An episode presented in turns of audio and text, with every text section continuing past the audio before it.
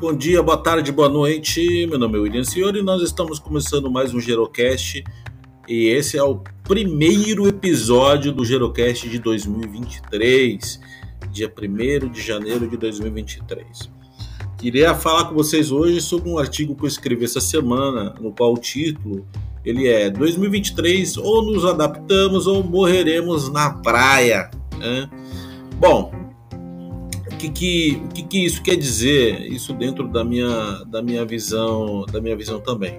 No ano de 2023, né, né no, aliás, no ano de 2022, 2020, 2021, nós enfrentamos uma série de mudanças e desafios, né, que vai exigir aí de alguma forma que a gente seja adaptado aos novos tempos.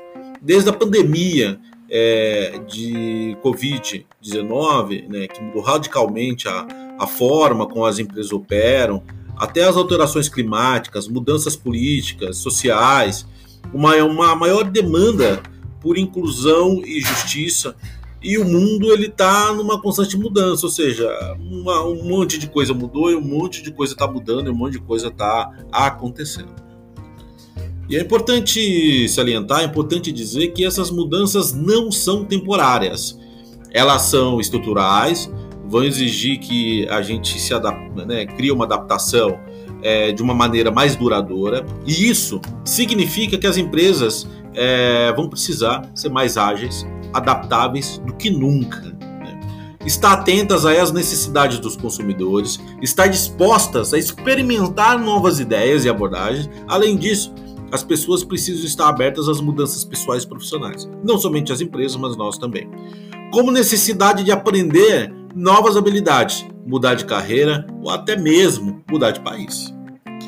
Adaptar a esses novos tempos é, vai significar sair da nossa zona de conforto e estar disposto a enfrentar os desafios e incertezas que vão surgir.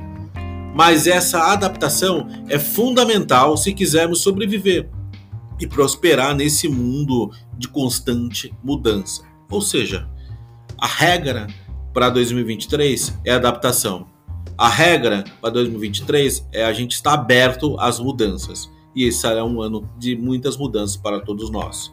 Um feliz 2023 a todos e um beijo grande.